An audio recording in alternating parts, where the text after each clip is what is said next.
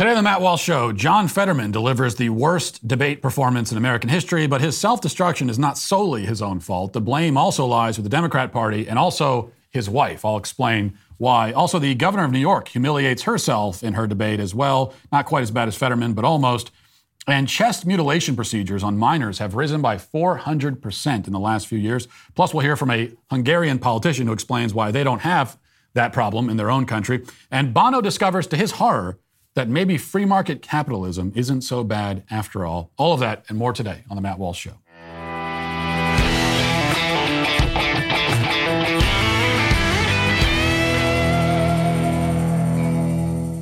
What are your family's values? Faith, church on Sunday? Does your family believe in serving? Uh, did you vaccinate your kids or did you say, I don't think so? How does your family define men and women? What kind of value do they put on life? Your children they look to you to define their values and their perspectives of the world.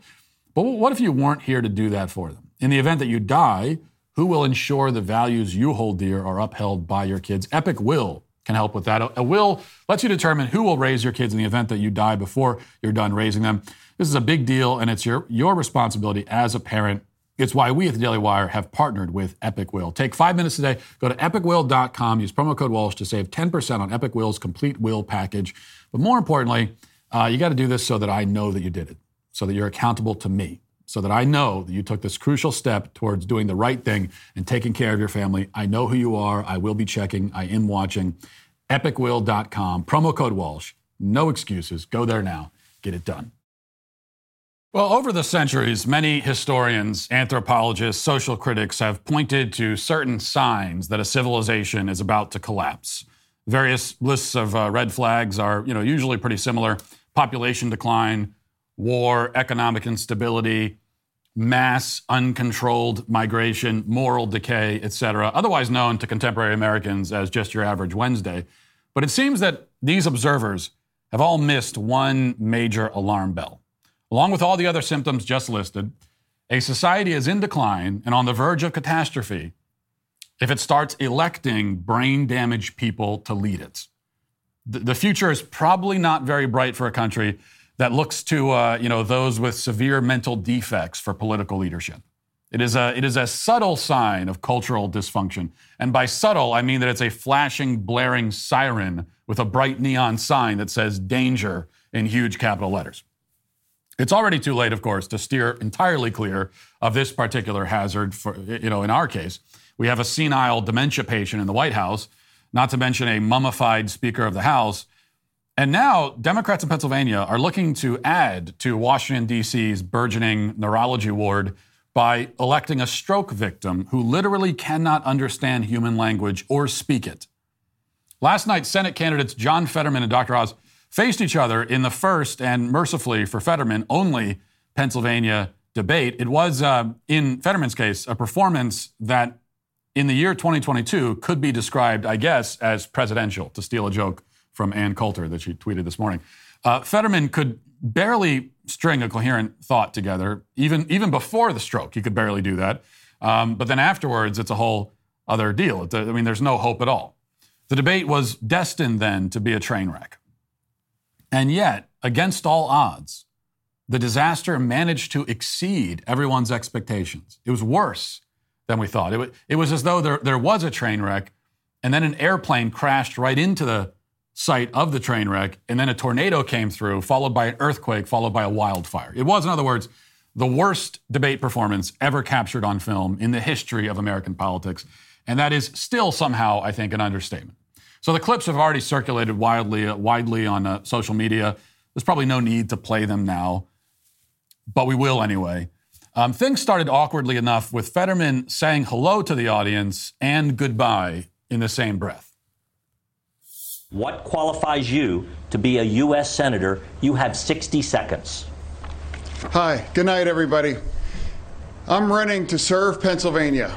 He's running to use Pennsylvania. Here's a man that spent more than $20 million of his own money to try to buy that seat. I'm also having to talk about something called the Oz rule that if he's on TV, he's lying. He did that during his career on his TV show. He's done that during his campaign about lying about our record here, and he's also lying probably during this debate. Well, it was only downhill from there. Though I will say that his greeting reminds me of myself anytime my wife forces me to go to a party. Hi, everyone. Good night. Okay, let's go home, honey. Let's go.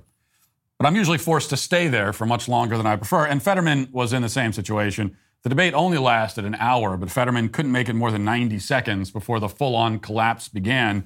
So here he is trying to explain his plan to make higher education more affordable. How exactly, Mr. Fetterman, do you propose doing that to make it more affordable for, fam- for families? No, I, I, just believe I just making it that much more. Uh, it, it, it, costs too much, and I believe providing the resources to, to reduce the tuition to allow families to be able to afford it. Good point. And here he is on uh, the minimum wage. Listen. And how can a man, you know, with with you know ten gigantic mansions, you know, has uh, unwilling to talk about a willing wage for anybody? Imagine a signal mom trying with two children, trying to raise with them, realizing making thirty-one thousand dollars a year, you know, fifteen dollars an hour. Yeah, those signal moms. You got to watch out for the signal moms. So you probably get the idea. Um, th- there was one other moment, uh, the moment that, that still managed to stand out as especially embarrassing, even amid all of that, when Fetterman was asked to explain his flip flopping stance on fracking. Here's what he said. Mr. Oz, I do want to clarify something. You're saying tonight that you uh, support fracking, that you've always supported fracking, but there is that 2018 interview that you said, quote, I don't support fracking at all. So how do you square the two? Oh, uh, I, I, I do support fracking, and I don't I don't I support fracking, and I stand and I do support fracking. Well, that clears that up. Now, where do the Democrats go from here? Their guy not fit to be in the U.S. Senate, not fit to be anywhere really, except in bed at home recovering, um, and everyone can see that now. It was put on display for the whole country to see last night. Do they acknowledge this plain reality and let the chips fall where they may? No, of course not, because acknowledging reality has never been a favorite pastime of the left. Rather, their favorite pastime, as we know, is playing the victim card. And they were quick on the draw after this debate. Liz Plank is a left wing pundit who was one of the many blue checks on Twitter to repeat this agreed upon talking point.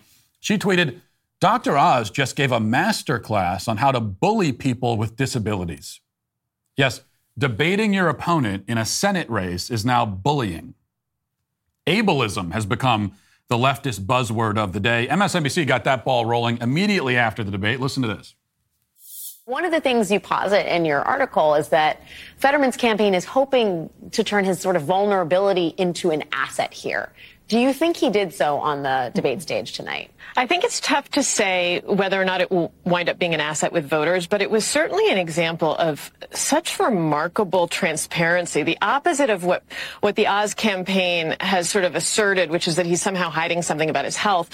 I mean, showing up for an hour debate and it, it, was, as he said, starting out, he, he said he was going to talk about the elephant in the room. You played the clip. He said, I'm going to miss words. And, and you could tell, I, I wrote in my story about how in my interview with him, there was a moment where he became frustrated and stressed out and it made some of his communicative problems worse. And I think that this context and what you described as the insanely high stakes of this election, this single debate, clearly this was a candidate who was feeling stress, and there was such intense scrutiny, often ableist scrutiny, on how he was going to communicate. And he just did a debate in front of, a, you know, the nation, uh, you know, an audience of anyone who could listen. And it was so transparent. He did fumble. He did make verbal mistakes. Um, you know, the, and, and it was all on view. Transparent. That's, that's one way of putting it. I wish I'd been this clever back when I was in like high school and I had to bring my report cards home uh, that were never very impressive. And I, like, I, I, if I had thought to couch it that way when showing my parents, listen, mom and dad, I'm, I'm, I'm being very, I'm being remarkably transparent with this. What you can see here. Let's address the elephant in the room here, okay, guys. I, I don't study or do my homework, but I'm being transparent. I'm being vulnerable. Now, if you expect a United States senator that uh, United States senators should be able to understand words and speak them, you are guilty of engaging in ableist scrutiny, we were just told. Indeed, as the left has explained, it is not Fetterman who should drop out of the race, but Dr. Oz, because anything less would be ableism. An Axios article quotes a senior Democrat official in Pennsylvania saying this, quote, I wished Fetterman was in a better place to clap back. Overall, I argue it, uh, it, it wasn't great, but for us, it was still a draw. Remember in these next few weeks that Oz's campaign is spending tens of millions of dollars against a man with a major medical condition. How dare Dr. Oz run campaign ads? He shouldn't be camp- campaigning at all. Fetterman has a major medical condition, which doesn't mean that he should drop out and go home, but rather that he should be given the position out of sympathy. That's the argument they're going with. And it's entirely consistent with the argument they make on many other subjects. It is bigoted to acknowledge reality. In this case, the reality that a brain damaged man is not suited for the U.S. Senate. Our responsibility is to deny reality for the sake of the member of a victim group. In fact, from the left's perspective, if anything, the stroke makes Fetterman more qualified than he was before, because before it, he was just a quote cisgender white male, not a lot of victim points. Now he's disabled giving him at least a few victim points, whereas previously he, he had none, and, and that's what qualifies him. Of course, the whole concept of ableism is absurd. To be ableist, apparently, according to how the term is used, is simply to make judgments about what people are able to do. And if that's what it means to be an ableist, then we should all be ableist.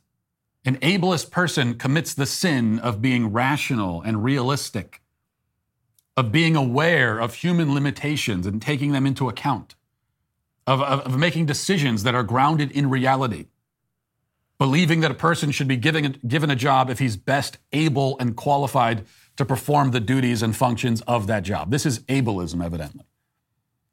And if it is, our country needs a whole lot more ableism of this type. And, and there's another point to be made about all this. Under normal circumstances, you know, I would have sympathy for somebody dealing with the aftermath of a stroke. It is quite a sad thing to be unable to form words, unable to understand. But my sympathy in this case doesn't extend very far because Fetterman chose to stay in the race. He chose to continue pursuing power. He put himself in this position knowing he's unsuited for it. In a similar way, I have sympathy for people with visual impairments. I have sympathy. If you're blind, I, I have sympathy for blind people. I wouldn't make fun of a blind person. Who would? But if the pilot of an airplane has undisclosed visual impairments and chose to sit in the captain's chair anyway, then my sympathy for him dries up rather quickly. Because instead, now I have sympathy for the passengers in the plane, especially if I'm one of them. He has chosen to put them at the mercy of his disability in a way that is unfair to them. And he deserves criticism for that. Harsh criticism. Same goes for Fetterman, same goes for Biden. They are responsible for their choices. But they're not, they're not the only ones responsible. In both cases, immense scorn should be directed at the Democrat Party puppet masters who chose to keep these guys in their positions, in fact, pressured them to stay there, we can assume, knowing what a disaster it would be for them personally and, more importantly, for the country. And yet their guilt pales in comparison to the wives of both men.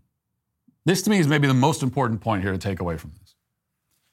Fetterman and Biden have lots in common, and not the least of which is the fact that they both are married to awful, spoiled, manipulative, power hungry women who have utterly failed to fulfill their responsibilities as wives.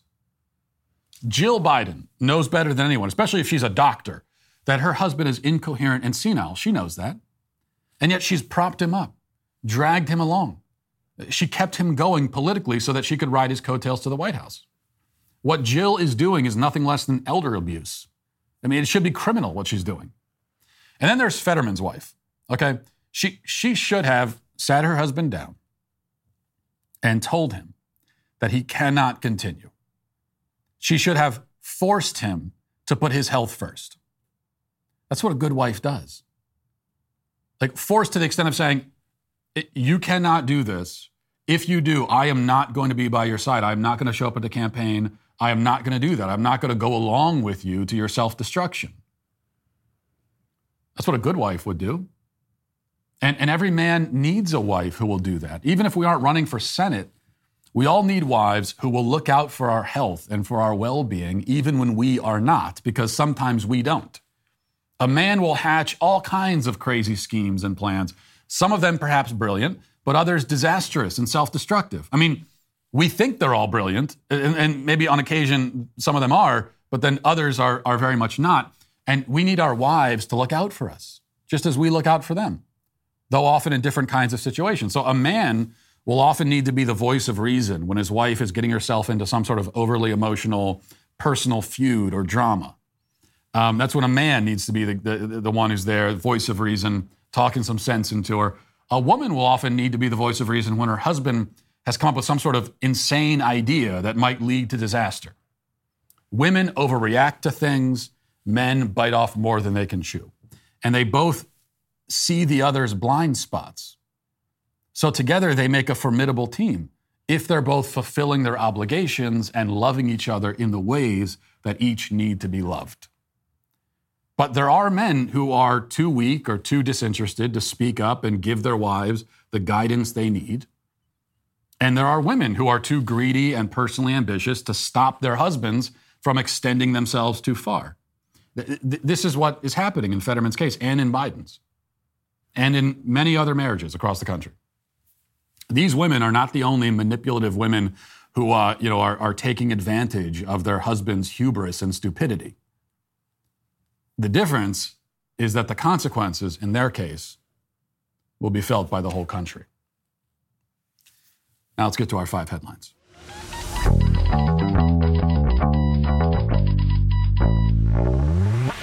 All right.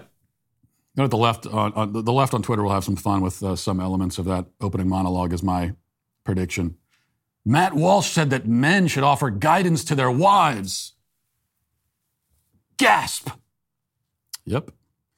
Um, okay, there were more debates last night. Uh, Democrats fared poorly in all of them, like in New York, where Kathy Hochul faced off against Lee Zeldin. Um, in uh, now, in the lead up, before we get to this, actually, the New York Times has an article about this and about the uh, uh anxiety in the Hochul camp. It says for months, Governor Kathy Hochul of um, New York has trusted that the state's strong Democratic majority would keep her in office largely on the strength of a simple message her Republican opponent was too close to Donald J. Trump and would roll back abortion rights. But just two weeks before Election Day, a rapidly tightening contest has Ms. Hochul racing to expand her closing argument as Democrats warily concede they might have misjudged powerful fears driving the electorate, particularly around crime. In just the last few days, Ms. Hochul stood with Mayor Eric Adams to, to announce a new flood of police officers into the New York City subways. She visited five Harlem churches to assure stalwart black voters that she was laser focused on safety. And she highlighted new statistics showing that authorities were seizing more guns under her watch. Ms. Hochul said at one of her stops in Harlem, We believe in justice, the justice that Jesus teaches us, but it's also about safety. We are laser focused on keeping you, your children, and your grandchildren safe. Her campaign has, has begun recalibrating its paid message too, shifting the focus of millions of dollars in ad spending to highlight the governor's efforts to stoke the economy and improve public safety, notably including a package of modest changes to the state's bail laws that has divided her party. Changes that will do nothing at all. Okay, so they're they're worried about the possibility that for the first time in decades, um, a, uh, a statewide race could be won by a Republican and they're worried about it because the state of New York, and New York City in particular, is um, just descending into anarchy and violent crime is rising. And as it turns out, and this is a revelation for the left and for Democrats, they can't believe this. They really can't. They, they, it's like they didn't see this coming. But it turns out that people want to be safe in their communities. Um, people want their children to be safe. They want to feel like their children can walk outside without being shot and killed. They want to they want to feel as though they can uh, you know use public transportation without being assaulted or or raped or killed by a crazed drug-addled homeless man. What a shocker. This is what people want.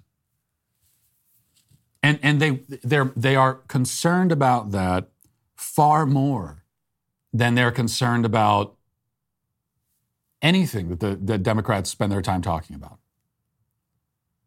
Transphobia and LGBT, this and that. People aren't waking up in the morning worried about that. They're not. They're waking up in the morning worried about uh, their families, their kids. Can they afford to feed their families? Can, can they afford to get, put gas in their car and go to work? Are they going to be safe? This is the, these are the things they're worried about. So that explains the pivot to public safety, which, no matter how they pivot, it's, it's not going to make a difference because the modern Democrat Party just doesn't, it, it, it, none of these people have it in themselves to actually do what needs to be done to address violent crime. Because making modest changes here and there, policy changes, that's not going to do anything. You know, in order, if you really want to put, if you really want to tamp down violent crime, all you got to do is look at what New York was doing um, in the, you know, under Rudy Giuliani or even Bloomberg back when they actually had a, a handle on the violent crime epidemic. And what did you do there? It's, you, you come down hard on the criminals. And you have to do some things that might make people feel a little bit uncomfortable. You know, all the things that we uh, that, that now are anathema. No, we can't do that. We can't stop and frisk. We can't do any of those things. Well, you, you also have to you have to come down on the criminals if you can. You, you, like head them off at the pass. So you you don't wait around for them to do something so horrific and so brutal that everyone would agree they need to be in prison forever. You, you, you want to put them away before that, which doesn't mean that you're putting people in prison before they commit any crime at all. Rather, when someone sends a message that they have no interest in being a law abiding citizen. They have no interest in being productive members of a civilized society. When they send you that message, committing crime after crime after crime, violent or otherwise, you put them away. You say to them, okay, we got your message loud and clear. We're going to put you in a cage now because you want to be an animal and not a human being. And so, unfortunately, we're going to have to give you what you have asked for. Democrats don't have it in them. Uh, and that was clear in the debate. So there's a, a couple of clips I want to play. Here's one on where we, t- where we talk about the issue of crime and one particular phrase from Hochul that was very interesting. Listen to this. This governor, who still, to this moment, we're not, what are we, halfway through the debate? She still hasn't talked about locking up anyone committing any crimes. Okay. Anyone who commits a crime under our laws, especially with the change they made to bail, has consequences. I don't know why that's so important to you. I don't, I don't know why that's so important to you. But I just said that they really, they don't understand. The Democrats, they actually don't understand why people care about this, why they want to feel safe. Um, and they don't. She, she, she's right about that. I, I, I believe her. She doesn't know why that's okay. We'll put violent criminals in jail if that's so important to you. All right, fine. We'll, we'll, we'll try to put someone in, in a criminal in prison so they don't uh, murder another, you know, innocent person walking on the street. If that's so important to you. Well, we know what's important to uh, to, to, Democrats like Hochul. Things like making sure that we're killing as many babies as possible. So here's her answer when she's asked: Is there any restriction? Are there any restrictions at all on abortion that you would support? Here's what she says. Is there any restrictions around abortion that you would approve of? What we have in New York State is simply a codification of Roe v. Wade. So, what has been out there since the Supreme Court, before the Supreme Court, undid 50 years of progress for women so women like myself and my daughter would have a right. My granddaughter does not have the same right that I had to make a determination in concert with myself or my doctor if it's after the six month. So we have the same restrictions, and anyone who says otherwise is just incorrect. She's deeply concerned that her daughter, or rather her granddaughter, uh, won't be able to kill babies. This is the sort of thing that she's worried about. I said most Americans wake up, they're worried about, Can they afford food? Can they put gas in their car? Are they going to be safe? Kathy w- wakes up worried that her granddaughter won't be able to kill babies, that her own progeny won't be uh, wiped off the face of the earth in the womb. That's what she, she, she wakes up in the middle of the night, cold sweats, worried that not enough babies are being killed. Now, she doesn't answer the question, will, are there any restrictions you would support? And she doesn't answer because the answer is no. Of course, there are no restrictions whatsoever. Uh, and that's the, that is the mainstream Democrat position on abortion now. No restrictions, abortion right up to the moment of birth and also afterwards. And this is something that Republicans need to continue to highlight because you know what do Democrats want to do when it comes to abortion? They want to they want to uh, make the entire conversation centered around the hardest kinds of cases. They want to center the entire conversation around the one percent of abortions that are linked to you know rape, incest, allegedly life of the mother. Um, although the heavy qualifications on on those, by the way, but that's that's that's still one percent. Even according to pro-abortion groups like the Guttmacher Institute even according to their own numbers, we're talking about 1% of abortions. And they want the entire abortion debate to center around the 1% of cases. And what Republicans should be doing as much as possible is saying, we're not before we talk about the 1% of cases, let's deal with the 99% of cases. Let's deal with the 99% of cases when babies are being killed purely as a form of birth control. What about that? Now, you answer all the questions on the 99% of cases, all the questions that the public might have about that, then we could talk about the 1%. But before, but we're not going to talk about the 1% at all if you can't talk about the 99%. All right. Um, and Kathy Hochul is, uh, just to, to summarize here, remember, she did not, she was not a, she was not elected governor the first time. She ended up in that position because Cuomo got run out of town. And so she's made it all the way to the governor's mansion, having, I don't know, she's won maybe one political race during that time. She has just rode coattails all the way to the governor's mansion. She is a picture of mediocrity. And this is really who runs the country. I don't mean Kathy Hochul specifically. I mean mediocre liberal white women are really run the country when it comes down to it. So much of our culture is, is run by people like this. All right, moving to uh, this from the Daily Wire. It says chest reconstruction surgeries performed on minors across the United States increased by approximately 400% during a three year span, according to a new report. That's 400%. It's not me, I'm not, I'm not misspeaking. 400%. The Journal of the American Medical Association, international peer-reviewed journal or general medical journal, published that researchers from Vanderbilt University in Nashville, Tennessee, reported that 1,130 chest mutilating surgeries were performed on children younger than 18 years old from 2016 to 2019. Of those encounters, 1,114 were mastectomies, while 16 were augmentation mammoplasties, bringing the annual number of child mutilations during the reported year to, to a 389% increase. The study noted, to our knowledge, this study is the largest investigation to date of gender affirming chest reconstruction in a pediatric population. The results demonstrate substantial increases in gender affirming chest reconstruction for adolescents. The report noted reconstructive uh, genital surgery is typically not performed in adolescence, but masculinizing chest reconstruction, mastectomy, and feminizing chest reconstruction, augmentation mammoplasty, may be performed in outpatient and ambulatory surgery settings.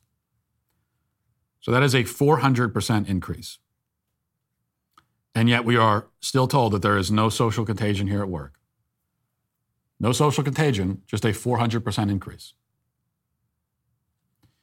Um, and in some ways, you know, it's it's it's easy to get to that 400% increase because what that also tells you is that prior to 2016, it's just like it wasn't happening at all.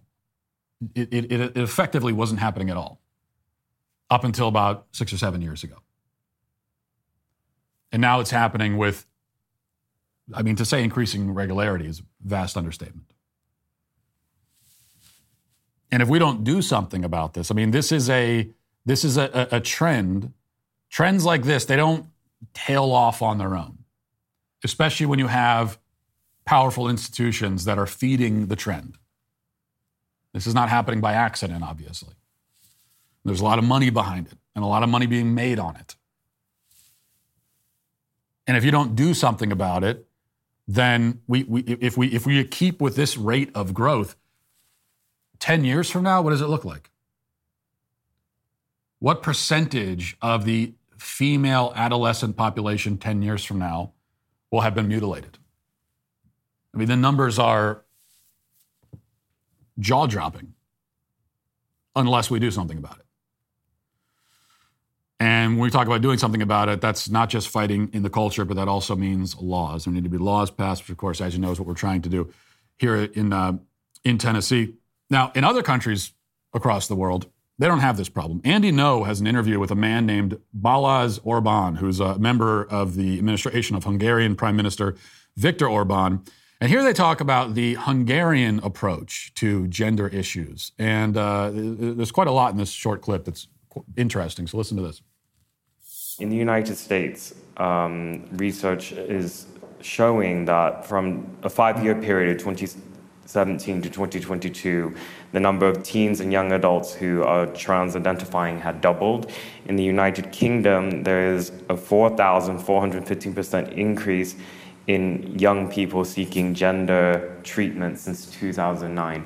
These are huge, I mean, this is a, a phenomenon. Yeah. Is this happening in your country? Well, we realized just a couple years ago that something similar is happening in, in Western Europe and in the United States. Uh, but until this moment, it's quite an unknown issue in Hungary. We don't have, for example, a word um, Hungarian word for gender. So what we decided is to act immediately, which for us means that we should ask the Hungarian people in all the strategic issues, what do they think? Whether they want to go to that direction, which is which is offered by by by the media, by the NGOs, by Brussels, or or they want to find another pattern.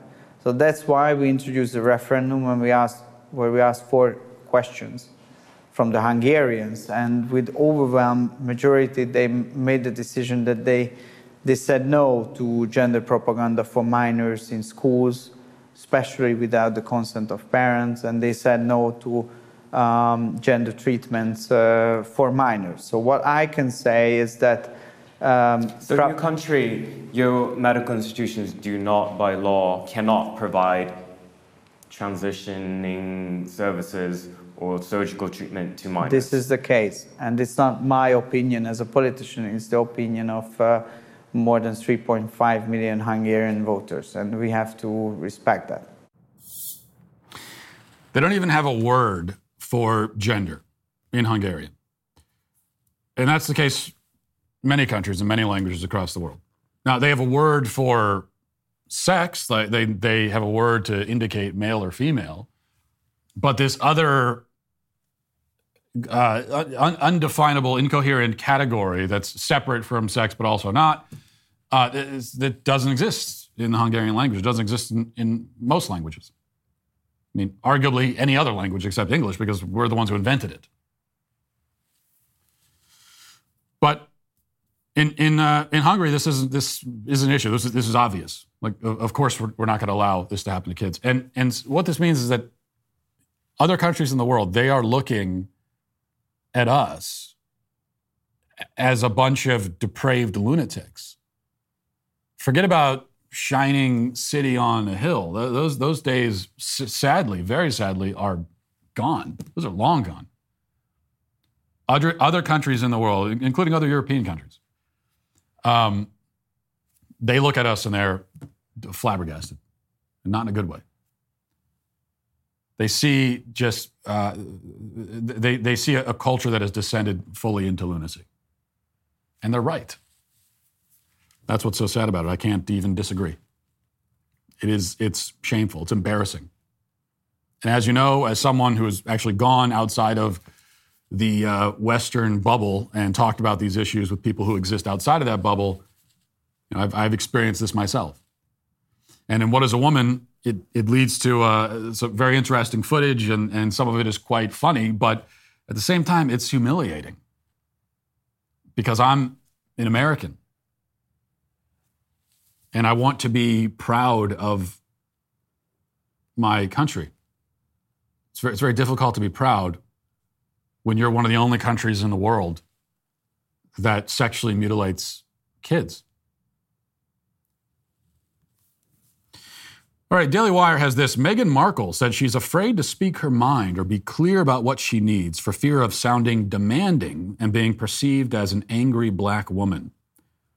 During Spotify's Archetypes podcast on Tuesday, the host uh, Markle spoke with actress Issa Rae and comedian actress Ziwe Fumudoh about her reluctance to be more assertive. The episode is titled Upending the Angry Black Woman Myth. Um, she says, I'm particular. I think a, a, a, high tide raises all ships. We're all going to succeed. So let's make sure it's really great because it's a shared success for everybody. But I know that uh, I will find myself cowering and tiptoeing into a room. And then, okay, and then she goes on to talk about how she's afraid. And every time she, if she speaks up, then she'll be an angry black woman. It's all racist. And she's just every day that now, because she has this podcast, so every day there's another uh, headline about her complaining about something. Last week it was, she was complaining that she was objectified because she had a job on Deal or No Deal where she was uh, one of the chicks holding the, the briefcases. Apparently, she was for, like kidnapped and forced at gunpoint to be a part of this game show. It's not a choice she made on her own. So every every episode, she complains about something else. Meghan Markle is she, she is the embodiment of the sort of person who never has a good day. You know, you ask her how her day was, and it's always stressful. It's always too busy. There was always too much traffic. The line was always too long at the grocery store. Not that Markle shops for her own groceries, of course. I'm just saying because she's she's rich and famous and doesn't do that. But uh, she is the rich and famous version of that kind of person. And it's not so much focusing on the negatives, and it is that. But even more than that, it is not ever wanting to concede that something went well, that things are okay, that you had a fine time, that you, had it, that you have it easy, that you have a nice life. There are people who just don't want to admit this no matter what because many people in our culture today are addicted to pity. Meghan Markle, again, she's the embodiment of this, a perfect, she's the mascot, someone who's addicted to pity. People that have, they've given up on being loved or being respected or being admired. They might want those things sort of in theory, but they can't reach for them because that means they'd have to give up the pity. Right? You can't you can't reach for greatness, um, wanting to be successful and to be respected and to be admired while also clinging on to your self pitying. You have to let go of that, and they can't do it because pity is a drug to them. They're addicted to it. And that is certainly the case for Meghan Markle. All right, I got to move on from, to this quickly because uh, I don't want to run out of time for it again. It is very important. As mentioned yesterday, I was alerted this week to a, a, strange set of circumstances. Evidently, according to fans of the Hallmark channel, and, and there are still fans of that channel, there's a new Christmas Hallmark movie that features a character or has a, a, a cameo appearance of a character briefly, who these fans insist must be based on me.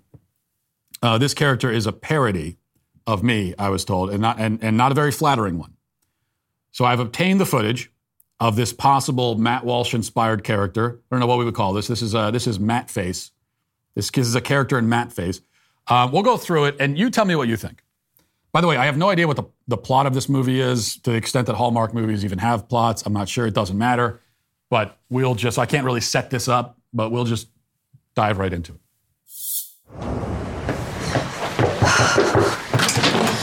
Noelle, oh, I'm so glad you got here before Bert. Okay, yeah, why is that? It's no big deal. There's just a couple of things you ought to know before you meet him. I'm so sorry. I'm just finding out about all this now. Okay, like like what? Yeah, minor things. I mean, nothing horrible. No. You guys, you're making it sound like I'm being set up with some sort of nutcase. No, no, I don't. I, I don't know. Mark? Uh, would we call Bert a nutcase? Maybe more like an outsider. That's not very convincing. I should go check on the roast. Shannon, what have you gotten me into? He wasn't even on social media, so I couldn't look him up. I know, I know. I thought that was refreshing until I found out why. Okay, and why? He's been banned from all social media platforms. What? Banned? Just from spreading misinformation. Mostly. Oh my gosh. It's fine. He has a lot of good qualities. Like? He's single. That's not a quality. All right, can we pause for a second? Uh, For, I just need to take a breather. I need to take a breather because the acting is so bad. This is this is hard to watch with the with the music in the background, the whole thing. So this is someone banned from social media for for spreading misinformation. Now we we know that that the Hallmark Channel has long since gone woke, so this this is not surprising at all.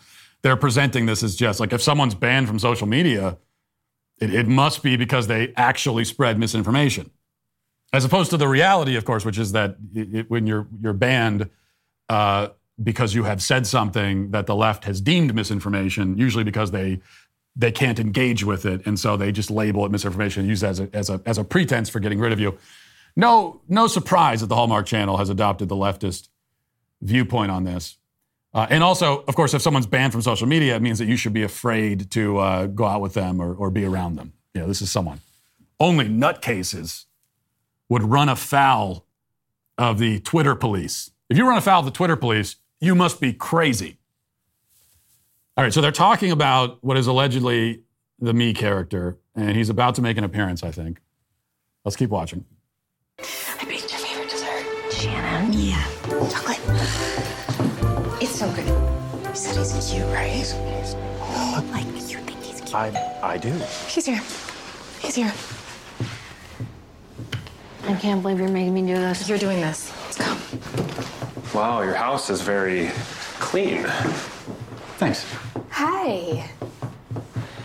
Allow me to introduce you to my lovely sister. Well, that's why I'm here. This is Noelle. Hi. You, you want a fist bump? no, I don't do handshakes. There's germs. Boom. Um, I would never do that. I would never do that. Can I get you something to drink, Bert?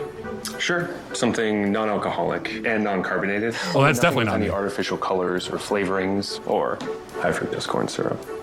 Okay. Okay, so tap water, good? Is it filtered? I'm pretty sure. Yeah. All right, that's fine. Yep. Mark, um, I can have some water as well. My mouth suddenly feels very dry. You got it. Yes. Go help Mark with the prep, and that way you two can get to know each other. I mean, he's socially awkward, so that that's a that's one in the me column. My sister, she's a really great cook. Hmm. Yeah. So, Noelle, are you one of those people who believe our planet is actually round? All right. Okay. I've seen enough. All right. So he's got the polka dot shirt, beard, glasses, very dry personality. But it looks like the, the views that are being assigned to this person are not my views at all. Uh, especially after after COVID. I mean, someone who doesn't want to shake hands because they're afraid of germs. That is very much a leftist thing now worried about high fructose corn syrup. Uh, I've never, I've never even said the phrase high fructose corn syrup. This is the first time I've ever even said it. Only wants non-alcoholic drinks at a party. That is definitely not me. But at the same time, this is Hallmark, right? This is their, this is their caricature of some. Obviously, they're trying to. It's a character of somebody on the right, and so they're just ascribing every nutty opinion to that person. I don't know. I'm not. I, I, I, I don't have a verdict on this. I will leave it up to the jury to decide. Because you know, the other thing is, just because someone has a beard and glasses, and yeah, the hairstyle is very similar. I'll give you that. But not everyone with a beard and glasses looks like me. There are some similarities. I don't know. I'm, I'm in the middle. But I, I leave it up to you to determine. Let's get to the comment section. Who makes a Twitter mob fly off the handle with rage? Who's to blame? Sweet baby gang. Shell says, I was to start a new job today and they wanted me to fill out some paperwork. Here come the preferred pronoun and gender questions, and then actually asked what my sexual orientation is. I promptly refused to answer such questions and quit the job. I'm with you, Matt. I refuse to play their game. The truth does matter. Now, I know that uh, who cares about silly things like laws, but uh, is it not illegal to ask em- employees what their sexual orientation is? Am I missing something? Justin says the left, you can't yell fire in a crowded theater. Also, the left pulls fire, al- fire alarm in a crowded theater. Well, it's a good point. Dusk Deepen says Matt is very close to acknowledging that widespread violence is on the horizon. A society has never been this unstable and managed to avoid a bloody ending. On the horizon?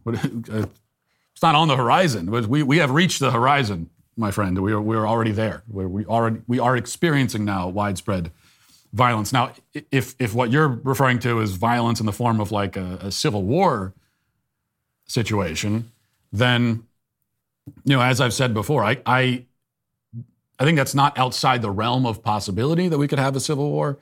Uh, I think that our divisions are deep enough between the sides that it, that it, you know, historically, if if if history is uh, is a precedent here, then it, it could lead in that direction. But for a bunch of other reasons, including the fact that our, uh, you know, we have these ideological differences, but they're not as cleanly divided on geographic lines there obviously are blue areas and red areas, but um, these things intermingle enough that I that what I would predict is just well, you said widespread violence, pockets of violence, increasing kind of chaos in a much more disorganized fashion, and I think that is what we're experiencing right now. Ken says, Sorry, Matt, the person closest to the window owns the right over the window shade. Don't like it, buy a window seat. Stop crying, snowflake. Don't tell me what to do, first of all. I will cry over this if I want to. I will cry over your faulty logic to begin with. Just because you're closest to something means that you own it. So if I come to your house and I, and I sit on your couch, I own it. If I'm closest to your dog, I own your dog. If I'm closest to the big fish tank when I'm taking my kids to the Rainforest Cafe, do I own the fish tank? Can I take a fish out of the fish tank for a snack? because the appetizers always take two and a half hours at Rainforest Cafe. Can I do that? Think of the consequences of what you're saying here, Ken. Speaking of anarchy, think of the anarchy that would ensue if we adopted this principle. This is like a child's understanding of ownership. I'm closest to it, so I own it. What kind of ethical framework is that? No, the window is owned. I am, as you know, a proponent of equity. And the window is owned ownership of the window is, is equitable. It is one third ownership for everybody in the row. Unless I'm closest to it, in which case I'll just do whatever I want. John, John says, uh, Matt, when are you going to denounce Ben for shaving his beard? Was the whole beard growing thing just a stunt to promote Jeremy's razors? I don't know what it was. Um, well, I know what it was. It was a betrayal. I thought that Ben had finally been reformed. They had seen the error of his beardless ways. I thought that we, the two of us, could finally be co beardsmen, bonded in that sacred follicle brotherhood. I was proud of him, to tell you the truth. Um, to be a little vulnerable myself, I was proud of him. And then, and then one day, without warning, he shaves it off, baring his naked face to the world. It's, it's indecent, for one thing. Men should not be showing off their naked chins. It is, it is grotesque. We need to start shaming naked chin like we shame or used to shame people who show off other parts of their body. I thought Ben finally understood this. So I don't know. I have nothing to offer here but my heartbreak. I haven't fully processed my feelings or come to grips with my trauma. But, but thank you for asking. It's been a busy month here at the Daily Wire. We released The Greatest Lie Ever Sold, a new documentary that buries BLM. We held a rally to end child mutilation at the Tennessee State Capitol. And we are hours away from another exciting event, which is Daily Wire Backstage. Join me, Ben Shapiro, Michael Cole, Michael Coles, Michael Coles, we'll just go with it, Michael Coles, Andrew Klavan, and God King Jeremy Boring tonight at 6 p.m. Central, 7 p.m. Eastern. We'll be taking we'll be talking about the midterms, leftist meltdowns, and a whole lot more. It's a backstage you don't want to miss. So tune in tonight at dailywireplus.com. Now let's get to our daily cancellation. You know, I've never been a fan of U2. Uh, I don't know if if uh, I've ever even met a fan of their music. I, I, don't think anyone has ever liked U2, and yet they are one of the most successful musical acts in the history of the world. It's not clear exactly how they managed to pull this off. They became, you might say, the world's elevator music, or maybe society's hold music. Something you hear all the time, whether you like it or not, and you don't really like it, but you also don't viscerally hate it. The music just is, it exists, and it exists everywhere, and nobody knows why, and nobody ever asks. And nobody can distinguish one U2 song from another. No one can. We all we know every U2 song, and yet we don't know any of them. It's one of the most confounding riddles of life. The man behind this mystery, Bono, was profiled yesterday in the New York Times in a piece titled, Bono is still trying to figure out U2 and himself. It only deepens the mystery to discover that the lead singer of the band also doesn't know why it exists or why anybody likes it. As for figuring out himself, Bono is in his mid 60s now. It's probably time to start arriving at a few conclusions before it's too late. He's apparently written a memoir, which explains why he was doing the New York Times interview. Most of the interview doesn't interest me, but there is one admission that did inter- interest me. He says this quote, I ended up as an activist in a very different place from where I started. I thought that if we just redistributed resources, then we could solve every problem. I now know that's not true. There's a funny moment when you realize as an activist, the off ramp out of extreme poverty is, ugh, commerce. It's entrepreneurial capitalism. Imagine that. Who could have ever guessed? It's capitalism. Now, I will say that you know I don't treat capitalism like a religion as some establishment conservative types have done historically. I believe in the free market. I don't think that our free market principles, though, should preclude us from doing things like regulating big tech, holding it accountable for the ways that it censors and suppresses speech. I also don't think that defending the free market must necessarily mean that we have to be ardent defenders of behemoth transnational corporations. The relationship between government corporations, big tech, media, the kind of systemic human centipede, as I have previously described it, is, is, is, is such that the phrase free market barely even applies to these institutions. They've all become like quasi governmental institutions in their own way. Further, I don't think that being a capitalist means that we must surrender our culture to smut and filth, insisting that any effort to enforce basic standards of human decency is somehow an assault on the free market or on free speech. So these are all important caveats, and perhaps caveat isn't the right word. They are more so specifications or descriptions of what I mean when I talk about capitalism. And the descriptions are important because not everyone means the same thing. In fact, Bono himself transitions immediately from admitting that capitalism is the best way out of poverty to making a sales pitch for globalization. He conflates the two globalization and capitalism.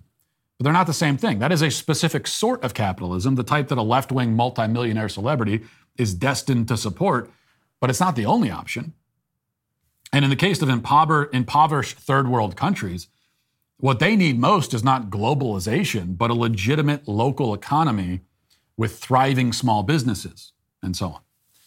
So, with all that said, um, Bono is correct in the fundamental revelation at which he has arrived about 60 years late that the way out of poverty is through entrepreneurial capitalism.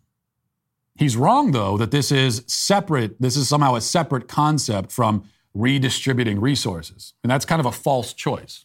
Because one way or another, resources are going to be, if you want to put it this way, redistributed.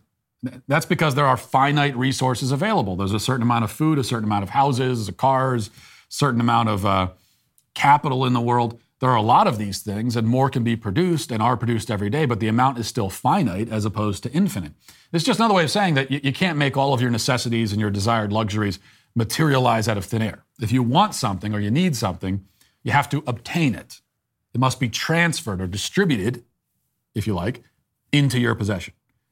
The only other option is to build, harvest, or hunt it yourself, but very few people in the modern world can live an entirely self sustaining life, and it's not generally a path to prosperity. And besides, even if you go that route, you still need to obtain some of the tools necessary to do it successfully. So the question becomes not whether resources are distributed from one party to another. Everyone agrees on that.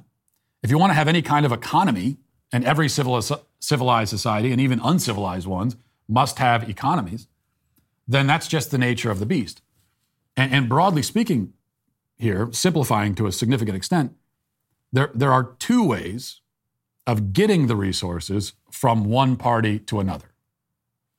You can do it by plunder and seizure, which is a stronger force taking the resources it wants and giving it to whoever they determine, starting, of course, with themselves.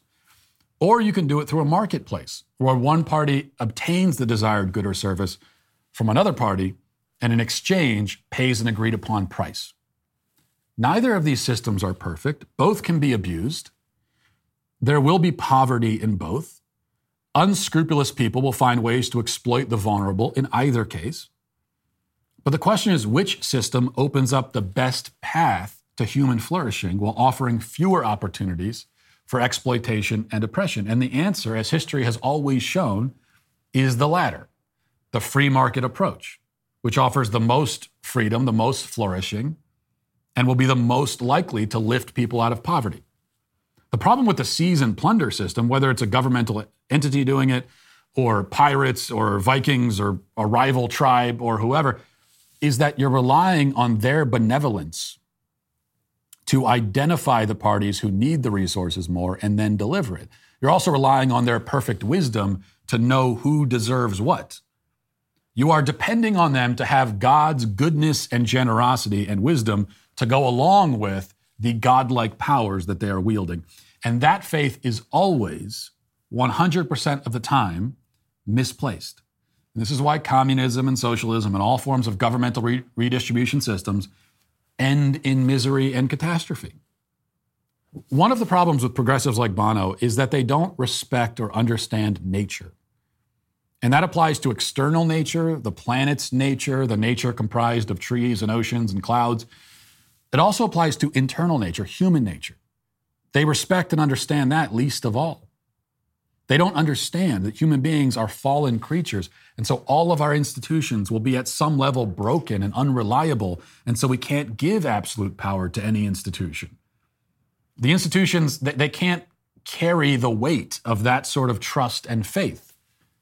They also don't understand tendencies and trends and the ways in which historical trends can and should guide our expectations of the future. The left just doesn't understand this.